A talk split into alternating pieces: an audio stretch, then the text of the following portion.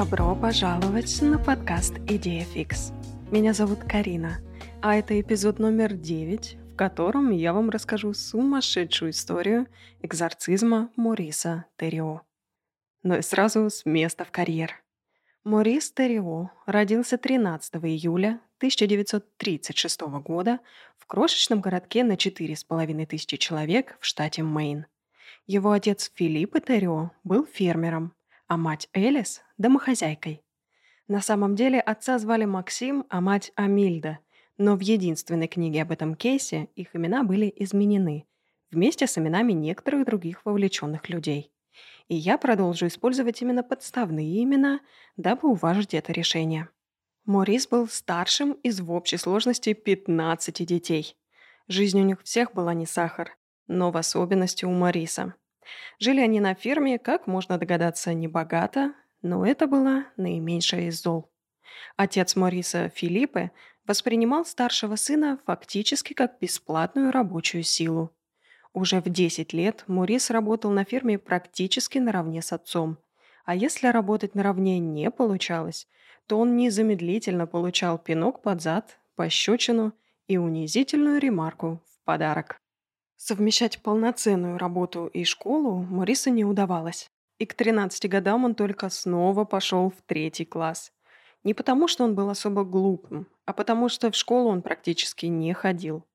Из-за этого ему не удавалось заиметь друзей, и другие дети дразнили его, несмотря на то, что были такими же детьми фермеров, как и он. Но у других детей детство было, а у Мориса нет. Единственным защитником и лучиком света в его жизни была его мама. Невысокая, хрупкая женщина, которая целыми днями готовила, стирала, убирала и ухаживала за детьми. Только приходя к ней на кухню, пока она стряпала свою канадо-французскую выпечку, Морис чувствовал себя в спокойствии и безопасности. Так однажды в 46-м Морис, придя со школы, заглянул на кухню, надеясь найти там маму. Но она, вероятно, помогала Филиппе на поле. Морис выглянул в окно и увидел, как отец заходит в амбар. Наверное, он будет там чинить трактор или лечить больное животное.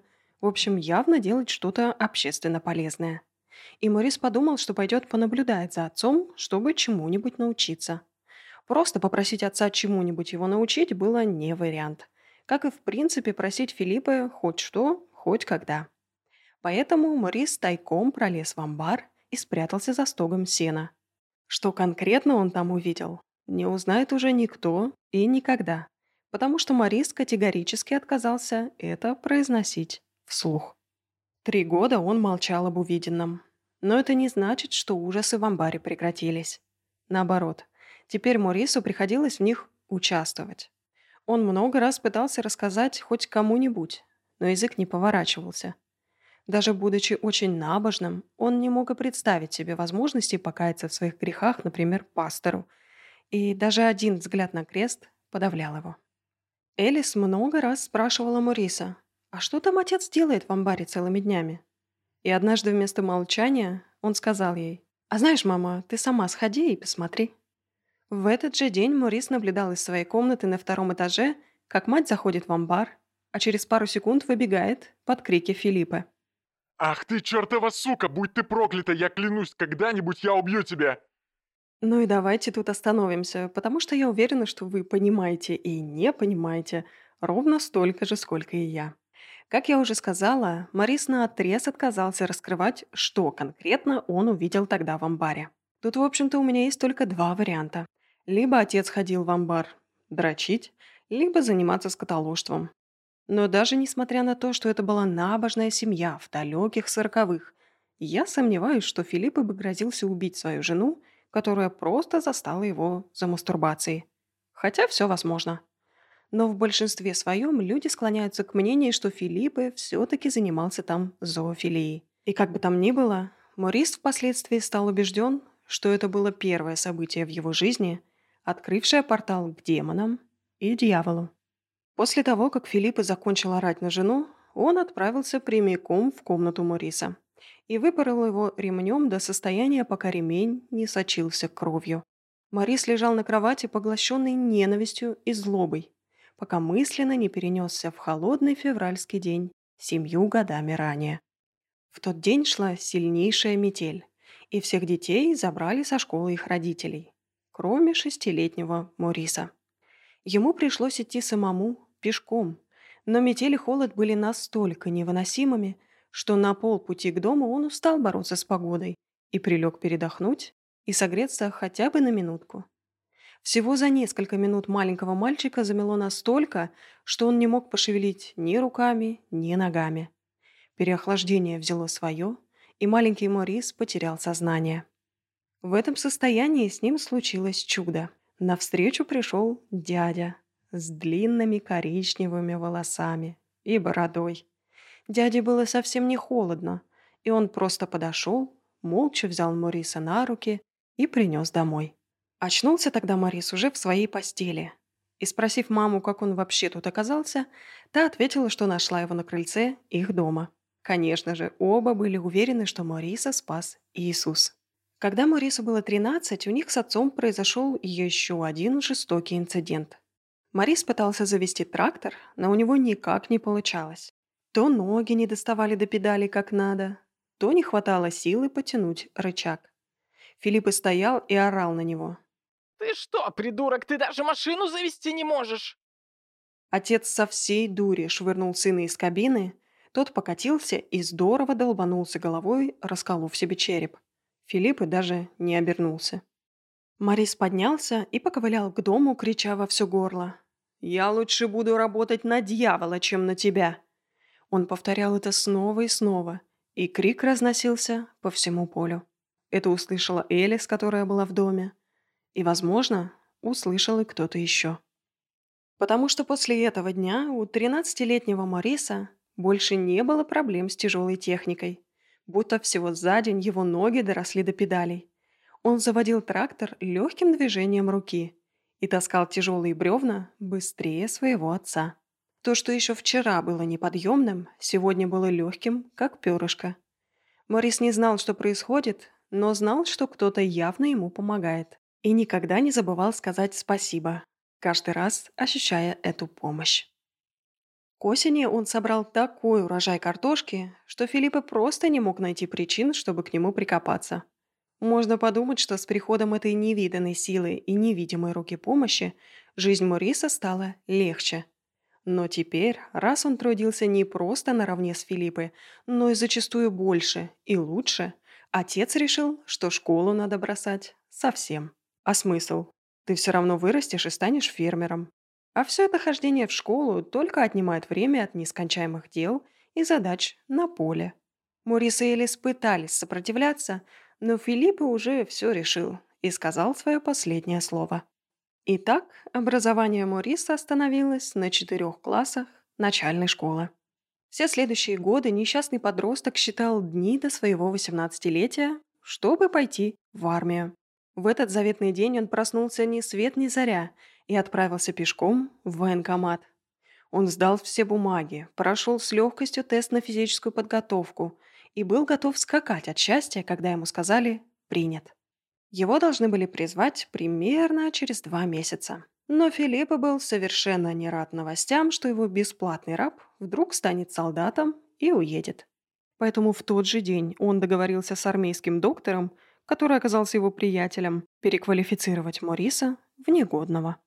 Следующие три года шли медленно, но прошли. И на утро своего 21-летия у Мариса уже были собраны вещи, а снаружи его ждал приятель на машине. Морис попрощался с матерью, сестрами и братьями, а отец на прощание даже не вышел. Морис уехал в Коннектикут и пытался свести концы с концами, работая на фабрике.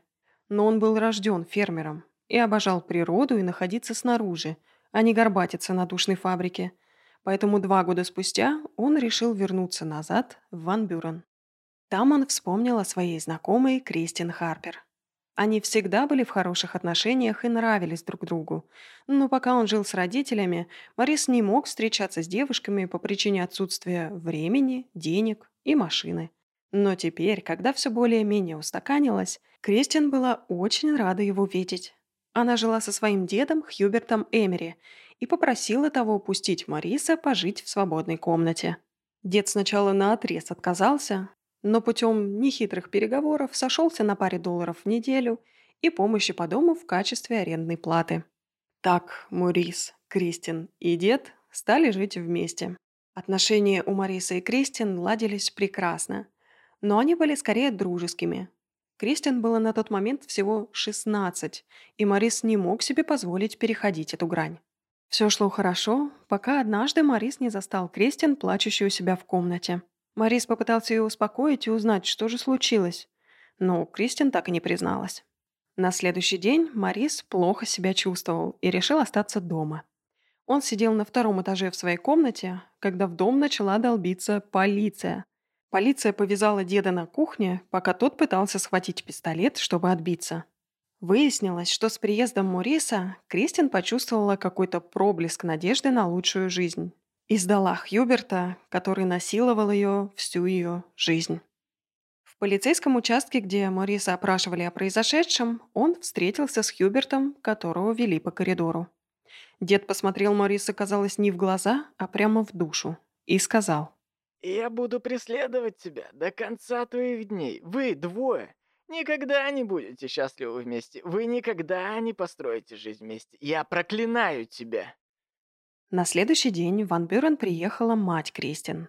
Она была намерена забрать дочь в Портленд, но не чтобы жить вместе, а чтобы сдать ее там в интернат.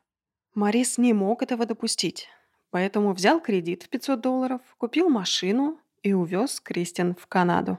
Там они поженились и решили потом переехать в Хелиок, штат Массачусетс, потому что там жила парочка их друзей. Мариса помогли устроиться на бумажную фабрику, и еще до первой годовщины свадьбы у молодоженов родился первый ребенок. А вскоре и следующие двое.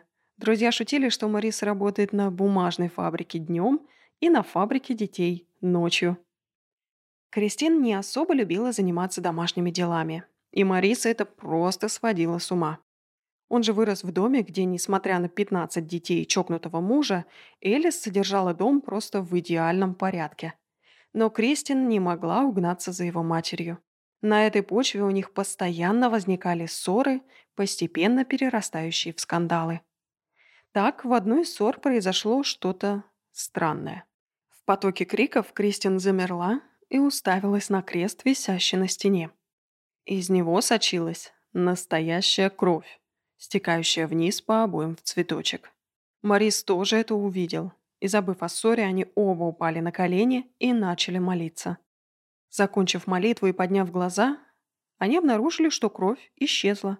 Пара решила, что им обоим это, наверное, привиделось, и они решили забыть об этом, как о страшном сне. Но крест стал источать кровь каждый раз, когда пара ругалась. Тем временем у Элис и Филиппа тоже все шло наперекосяк. Дети вырастали и уезжали, урожай не урождался, а ферма стала приносить одни только убытки. И Филиппа решил переехать в Хейлевок. Не потому, что там жил Морис, а потому, что там у него были связи. К моменту переезда родителей Марис и Кристиан решили расстаться на время, и Марис был рад, что Элис сможет помогать ему с детьми, которые остались с ним. В это время Кристиан пару месяцев жила со своей тетей, и там она подхватила жуткую пневмонию. Ее положили в больницу, и Морис был страшно взволнован, и, конечно же, он хотел сорваться и поехать к ней, но с работы никак не отпускали. В расстройстве он решил пойти навестить маму, и, придя к Элис, ему там стало плохо, и он потерял сознание. Придя в себя, Элис сказала, что вот только что говорила по телефону с Кристин и ее тетей, и они очень благодарны, что Морис приехал их проведать. Элис и Морис были просто в замешательстве. Ну, потому что Морис терял сознание в доме своей матери, а не навещал Кристин в Мэриленде. А тем временем в больничной палате Кристин смотрела на букет цветов, которые ей только что оставил Морис. Невозможно, но это не единственный раз, когда Морис Терио будет в двух местах в одно время. К сожалению, в итоге брак Мариса и Кристин распался окончательно, и они пожизненно будут это винить на проклятие деда Хьюберта Эймери. Спустя пару лет Марис встретил женщину по имени Эрика. Он был отец-одиночка, а она одинокая мать с маленьким сыном. Они быстро поженились и переехали в деревню выращивать фрукты и овощи. Брак у них был скорее не по любви, а по удобству. У них не было ни страсти, ни особой дружбы, ни, казалось бы, вообще чего-то общего. В эти времена с Марисом начали происходить все более странные вещи. Например, однажды он шел по своим грядкам и едва не споткнулся о деревянный крест, лежащий на земле. Он собирался поднять этот крест, как его голова закружилась и откуда-то посочилась кровь. Марис ничего не понял, потому что ни обо что не ударялся. Он пошел в ванную проверить и увидел, что кровоточат его глаза. Другой инцидент произошел, когда Марис с Эрикой пошли на танцы. Обычно они танцевали до часу ночи, а потом шли к друзьям еще на бутылочку или две. Но в этот день уже около десяти вечера Марис распсиховался, что ему надо уезжать и что у него есть какие-то срочные дела. Эрика, естественно, обиделась. Она села в машину и не разговаривала с мужем. Но его это абсолютно не трогало. Казалось, его не трогало уже вообще ничего. Они ехали по дороге, и впереди был перекресток, на котором им нужно было свернуть налево. А в центре этого перекрестка растет большое дерево, в которое, не снижая скорости, летел Марис.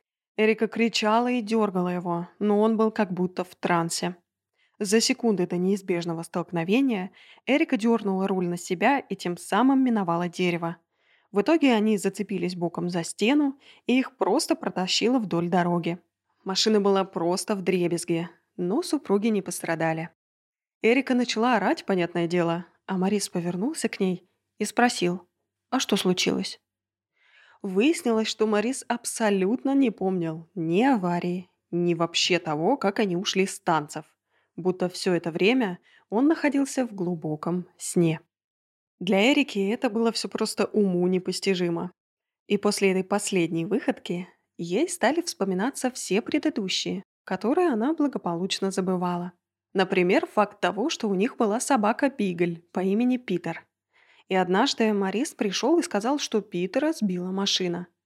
А потом Эрика нашла окровавленную кирку на том месте, где Марис сказал собаку сбили.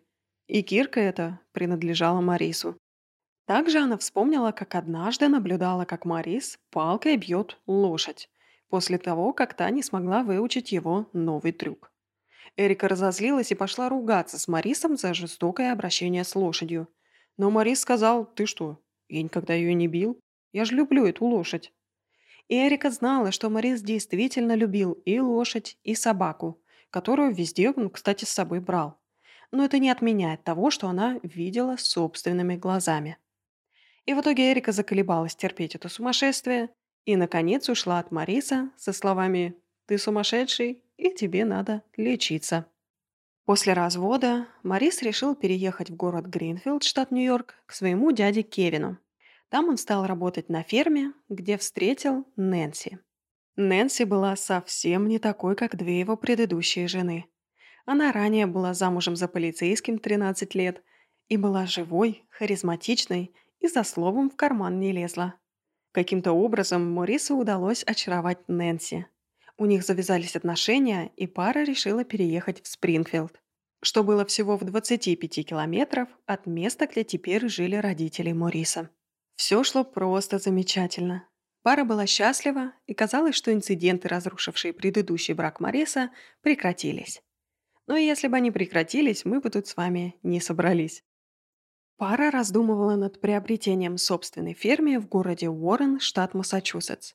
И одним вечером они стояли на крыльце и взвешивали все плюсы и минусы такого большого шага. Морис взял крест, который висел на шее у Нэнси, и сказал, «Пусть Господь поможет нам решить». После этой фразы Морис обеими руками столкнул Нэнси с крыльца, напрыгнул на нее, сорвал крест и бросил его вместе с цепочкой в лес. Естественно, Нэнси была просто в шоке. Она плакала и спрашивала мужа, за что он так с ней поступил. В то время как Морис стоял на крыльце и тихонько бубнил под себя. «Я держу ее за руку. Я держу ее за руку». Нэнси попыталась простить мужа за это странное поведение. В конце концов, это было совершенно ему не свойственно, и казалось, будто он совершенно об этом не помнил. А спустя пару дней Марис принес ей назад цепочку с крестом, сказав, что это не он сам нашел ее, а женщина в белом взяла его за руку и провела по лесу, показав, где именно эта цепочка лежит. И что, скорее всего, эта женщина была матерью Нэнси. Конечно же, Нэнси была шокирована. Но помимо веры в Господа, в ней была и вера в духов, и призраков. Так что, возможно, Марис не соврал. Но, возможно, у Мариса совсем поехала крыша. В итоге пара решила все-таки купить ту ферму и переехать в Уоррен. В это же время родители Мариса решили тоже сорваться и уехать в Оклахому поближе к одному из других детей. Морису сразу эта идея почему-то не понравилась. Он просил и умолял отца не ехать или хотя бы переехать с ними на запад, но Филиппа был, как всегда, непреклонен. Неизвестно почему, но у Мариса было сильное ощущение того, что свою мать он больше не увидит никогда. Он переживал, что с возрастом поуспокоившийся Филиппа снова начнет жестить. Но, звоня периодической матери, он узнал, что его страхи не подтвердились, и у них все хорошо. Так прошел год. Однажды летом 82-го Марис с Нэнси укладывались спать, как услышали голоса внизу. Марис спустился проверить, но никого внизу не было. Пара улеглась, и снова послышались два голоса, будто мужчина и женщина ругаются. Марис разозлился и бегом побежал вниз. Но как только он забежал в гостиную, все звуки прекратились. Он психанул, сказал Нэнси не обращайте на это внимания и просто спать. Утром их разбудил громкий стук в дверь. Полицейский за дверью сказал, что произошел чудовищный инцидент, и им бы следует срочно позвонить сестре Мориса. Набрав номер, Морис побледнел и потерял сознание. Трубку перехватила Нэнси, и ей рассказали, что Филиппе убил Элис, а потом покончил с собой. Очнувшийся Морис весь день убивался и скорбил о матери, а ночью ему приснился удивительный сон, в котором он все видел от лица Элис. В этом сне Элис была в гостиной дома, в котором она выросла. Все было как прежде. Ее мама на кухне пекла багет, запах разносился по всему дому вместе со смехом ее братьев и сестер. Но вдруг манящий запах свежего хлеба сменился ужасной вонью, будто все животные с фермы пришли и насрали прямо в этой гостиной. И именно эта мысль заставила Элис проснуться в своем новом доме в Оклахоме. Открыв глаза, она вскрикнула. Перед ней был ее муж, ну или скорее то, что его напоминало. Одет он был как обычно, но лицо лишь издалека напоминало Филиппа. С жуткой гримасой оскала он смотрел на нее черными бездонными глазами с другого конца кровати. Филиппа заговорил, но совершенно не своим голосом. Доброе утро. Филиппа, почему ты так разговариваешь? Мы не Филиппы. Мы? Что значит мы? Кто ты? Мы старые друзья Филиппы. В комнате стало невероятно холодно, и Элис попыталась посильнее укутаться одеялом. Она не понимала, что происходит, но знала, что явно ничего хорошего. Что ты собираешься со мной сделать? Сначала мы убьем тебя, а потом убьем этого омерзительного червя, которого использовали столько лет. Нет или будет подходящим завершением стольких лет издевательств над тобой и твоей семьей. Мы даже издевались над червем. Так что теперь время пришло. Полиция приедет и скажет, что он убил тебя, а потом совершил самоубийство. Полиция не верит в нас, что мы находим очень удобным. Ты правда дьявол? Дьявол! Сатана, тебя это волнует, старая Манда. Главное, что мы убьем тебя, твоего мужа, а потом и сына. Но почему? А, а почему нет? Нас же приглашали. Разве червь, в котором мы живем, не проклинал всех и вся? Разве твой сыночек не приглашал нас? Я лучше буду работать на дьявола, чем на тебя. Филиппа достал из-под одеяла пистолет. Элис начала молиться, но молитва была прервана двумя выстрелами. Третий выстрел пришелся на Филиппа или червя. После смерти родителей странные вещи стали происходить все чаще и чаще. Однажды у машины, за рулем которой был Морис, отказали тормоза. Машина начала управлять сама собой и обгонять проезжающих мимо. в то время как Марис просто отпустил руль и дал ей делать, что она хочет. В итоге автомобиль начал замедляться, Марис взялся обратно за руль и спокойно поехал дальше до Нью-Йорка без происшествий. Ну как спокойно? Сидевшая рядом Нэнси была в глубоком шоке, но она понимала, что Марис никак не мог это подстроить. В другой раз Марис снова оказался в двух местах одновременно. Они с Нэнси сидели в гостиной, и тот встал сделать себе кофе. Прошло несколько минут, но Мариса все не было. Хм, наверное, он пошел прилечь подремать, ну или зашел в туалет, подумала Нэнси. Пройдя мимо спальни, никакого Мариса она там не увидела. В замешательстве Нэнси позвала свою дочь помочь ей найти мужа. Нэнси и Дженни обыскали весь дом и выяснили, что выйти незамеченным он мог только через чердак. Но дверь чердака была заколочена гвоздями. Нэнси открыла входную дверь и окрикнула мужа. И Марис высунулся из сарая, сказав, мол, сейчас приду. На улице была жуткая метель, и, проходя от сарая до дома, Марис был по колено в снегу, оставляя, естественно, за собой глубокие следы. И Нэнси заметила, что следы вели только в одну сторону – то есть от сарая к дому. А следов, что Марис выходил, не было. Она озвучила это наблюдение мужу, и Марис посмотрел на нее как на дурную. В смысле? Я же весь день был в сарае и в дом вообще не заходил. Параллельно со всеми происшествиями в доме периодически стоял неприятный запах, который то появлялся, то пропадал сам собой. Чуть ли не каждую ночь супругам не давали спать то голоса, то шум, то лай собак в пустоту. Нэнси начала записывать все эти происшествия в маленькую книжечку, которая хранила у себя под кроватью. И эта книжечка в итоге сгорела сама по себе, там же, прямо под кроватью. Марис наотрез отказался признать, что это он ее сжег. Нэнси больше не могла это терпеть. Но и бросить Мариса она тоже не могла. Ну как она могла оставить своего любимого человека в такое сложное и страшное для него время? Но делать что-то нужно было срочно, и Нэнси отправилась к преподобному Бойер. Рассказать абсолютно все у нее язык просто не повернулся. Все понимают, как это звучит со стороны. И Нэнси боялась просто быть принятой за сумасшедшую. Поэтому она рассказала как бы мини-версию, по которой их семью преследуют призраки и не дают им жить. И, возможно, это даже призрак ее матери, который гневается на пару, живущую вне брака. Священник предложил их поженить как можно скорее, и Нэнси согласилась. Церемония прошла 19 мая 1984 года. И после свадьбы пара надеялась и действительно верила, что теща на том свете теперь будет рада, и все страдания, наконец, прекратятся. Как бы не так, все становилось только хуже с каждым днем. На ферме стали возникать необъяснимые пожары. Сначала сгорел сарай прямо до основания. Спустя пару недель загорелась витрина перед домом, на которой они выставляли овощи для продажи.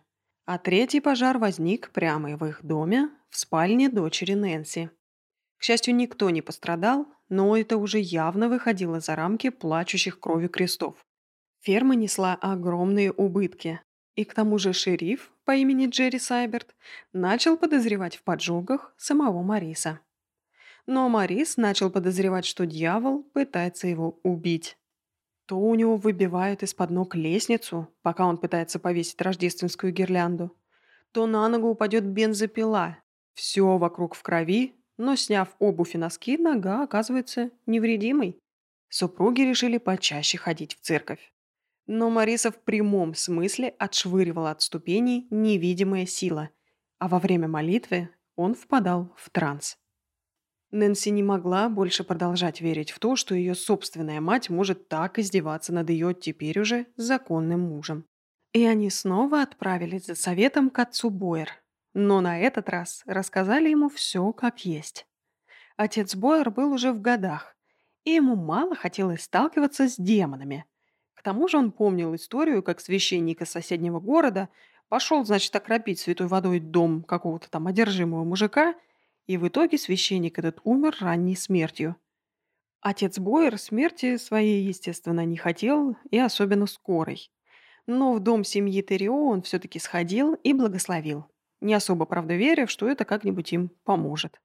И действительно, спустя две недели взволнованная Нэнси звонит ему и говорит, как снова вся семья видела Мориса в двух местах одновременно.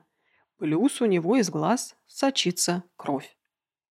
Дослушав историю и положив трубку, священник вспомнил книгу под названием «Демонолог», которую он купил специально по этому случаю.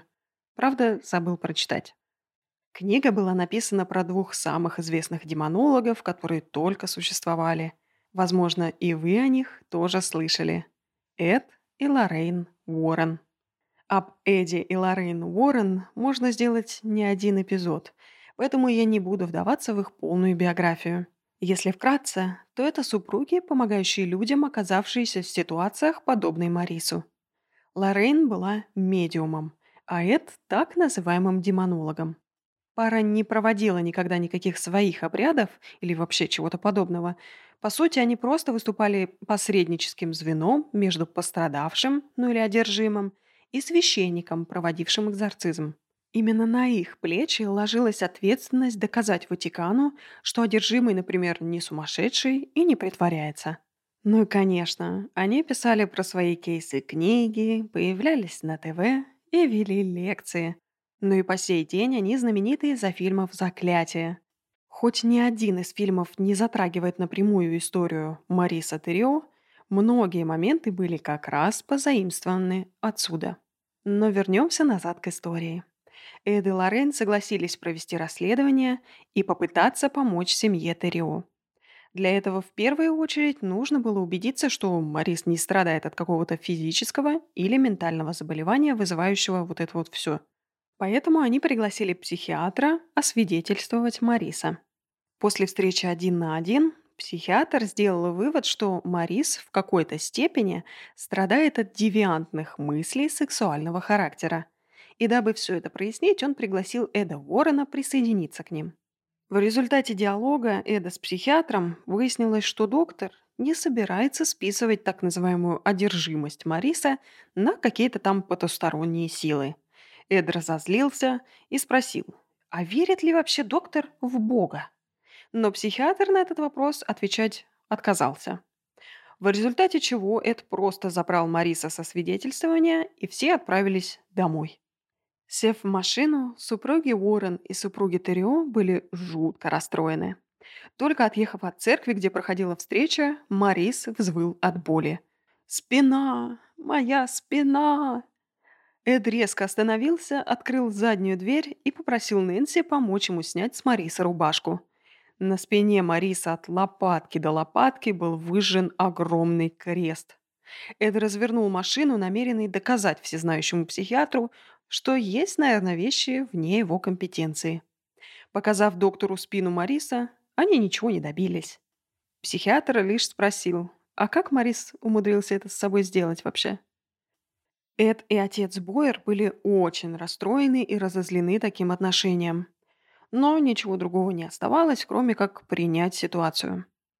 К этому моменту история про одержимого фермера стала достоянием общественности. Местные газеты не уставали выпускать статьи с заголовками «Фермер борется с дьяволом» или «Сатаны в нашем городе нет». Туристы и местные обеспокоенные граждане начали появляться у дома Терио, пытаясь увидеть дьявола своими глазами. Шерифу Сайберту приходилось постоянно разгонять столпившуюся толпу зевак. Из газет о происходившем узнал друг семьи Терио по имени Роберт Мэннинг. Он решил навестить пару и попытаться хоть чем-то им помочь или поддержать. В виде подарка он прихватил с собой святой воды из канадской церкви. Марис почему-то был не рад гостю и его подаркам. Нэнси решила побрызгать этой святой водой Марису на лоб, и тут началось нечто. Марис задеревенел. Из его рта полилась кровь. Прежде чем Нэнси и Роберт сообразили, что вообще можно делать в этой ситуации, Морис развернулся и пошел в ванную. Вернувшись чистым, он сел за стол и сказал «О, привет, Роберт. А ты когда приехал?» Роберт, конечно же, посидел с ними еще немножечко из вежливости, но вскоре собрал вещички и поехал домой. Услышав о случившемся, жена запретила ему больше когда-либо навещать Мориса. Тем временем Эд и Лоррейн собирали все возможные доказательства для епископа, чтобы провести экзорцизм, включая показания Роберта Мэннинга. В конце марта 1985-го епископ Тимоти Харрингтон провел обряд экзорцизма над Марисом. Все как полагается. Священник прочитал над ним молитву, побрызгал святой водой, а Марис поорал нечеловеческим голосом фразочки вроде «Ты меня не уничтожишь» или «И я заберу его душу». Но в итоге Марис упал на колени и полностью пришел в себя. Они пожали друг другу руки и вместе отправились покурить. После обряда все были так счастливы, что Нэнси пригласила Уорренов отпраздновать в местном ресторанчике. За обедом Морис наклонился над столом, смотря Эду прямо в глаза, и прорычал. «Я хочу плюнуть вам обоим в рожи!» И все за столом поняли. Экзорцизм явно не удался. После неудавшегося изгнания бесов семья Терио больше никогда не оставалась в доме одна.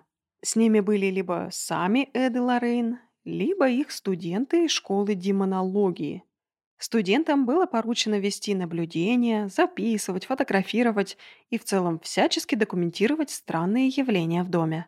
И я зачитаю вам одну из записок, сделанных в это время студентом Крисом Финбергом. 22.30. У Мариса болит все тело, каждая мышца. В доме стоит запах собачьих экскрементов. В комнате то невыносимо холодно, то резко становится так жарко, что желудок сжимается. Зять Мариса сказал, что каждый раз, приезжая на ферму, что-нибудь да случается.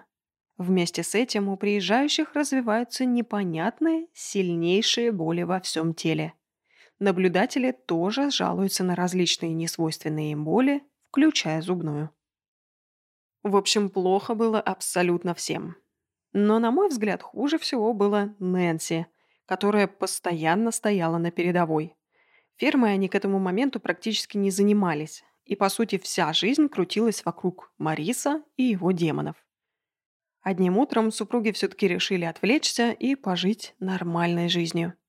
Марис пошел работать в теплице, а Нэнси наводила порядок в доме. Потеряв счет времени в домашних заботах, Нэнси вдруг осознала, что мужа давно не было видно. Она испугалась и побежала к теплице. К ее удивлению, дверь теплицы была приперта снаружи, но что-то ей подсказывало, что Марис все-таки находится внутри. В теплице было темно и ужасно воняло. В середине она разглядела очертания человека и обрадовалась, что муж все-таки в порядке. Подойдя ближе, она не могла поверить своим глазам.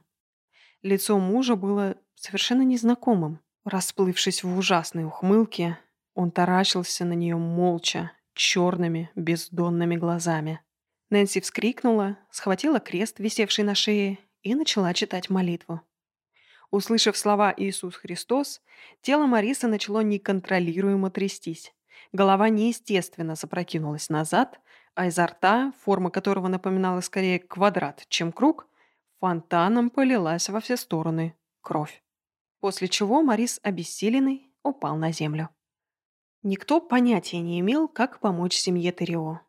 И Марис решил, что, может быть, стоит поехать на могилу своего отца, и если он простит Филиппа за все его издевательства и убийство матери, то, может быть, это даст семье хоть немного желаемого умиротворения.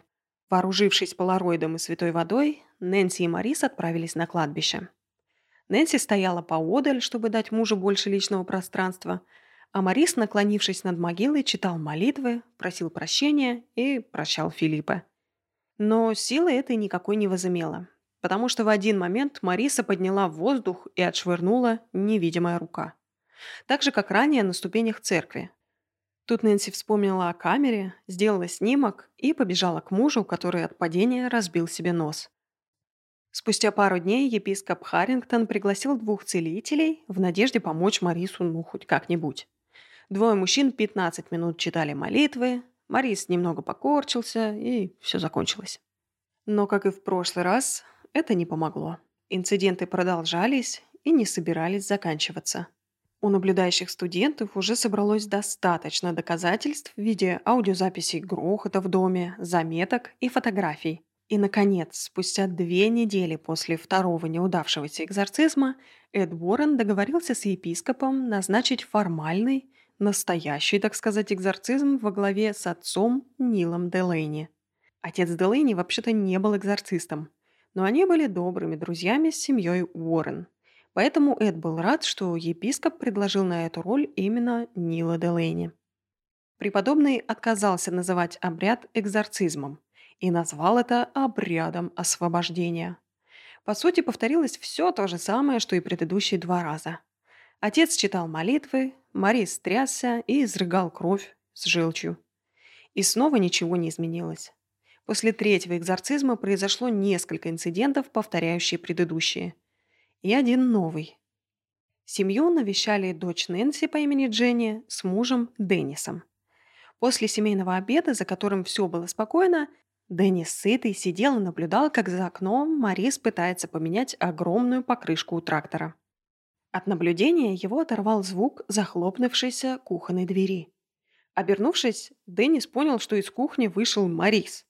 То есть Марис номер два вышел из кухни, направился к Марису номер один, меняющего колесо, и буквально слился с ним воедино. Деннис своими глазами увидел, как два Мариса стали единым.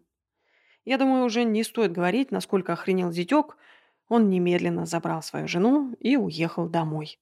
Для Нэнси же последней каплей стала другая ситуация. Лежа в кровати одним вечером, пара не могла заснуть из-за шума. Собаки не переставали лаять, хотя, очевидно, ни людей, ни животных рядом не было. Все как всегда. Раз уж они все равно не могли спать, Нэнси предложила мужу вместе помолиться. Марис согласился, и они лежали и повторяли одну и ту же молитву снова и снова. На седьмом повторении речь Нэнси прервалась тем, что чья-то рука сдавила ей горло. Дотянувшись до выключателя, она увидела, как перед ней сидит Марис с ужасной улыбкой, но обе его руки лежат у него на коленях. Но душить Нэнси не перестали – и в итоге она потеряла сознание.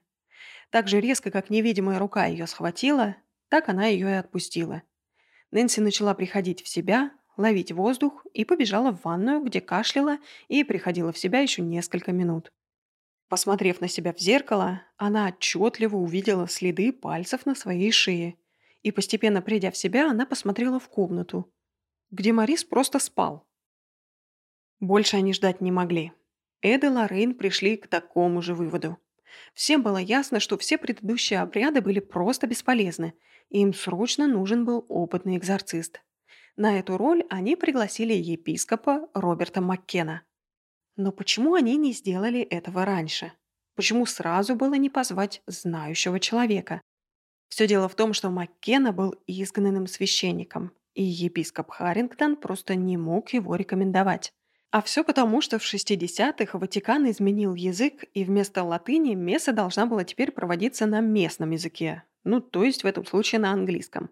Но Роберт Маккена был категорически с этим не согласен и был убежден, что единственный верный язык для службы – это латынь.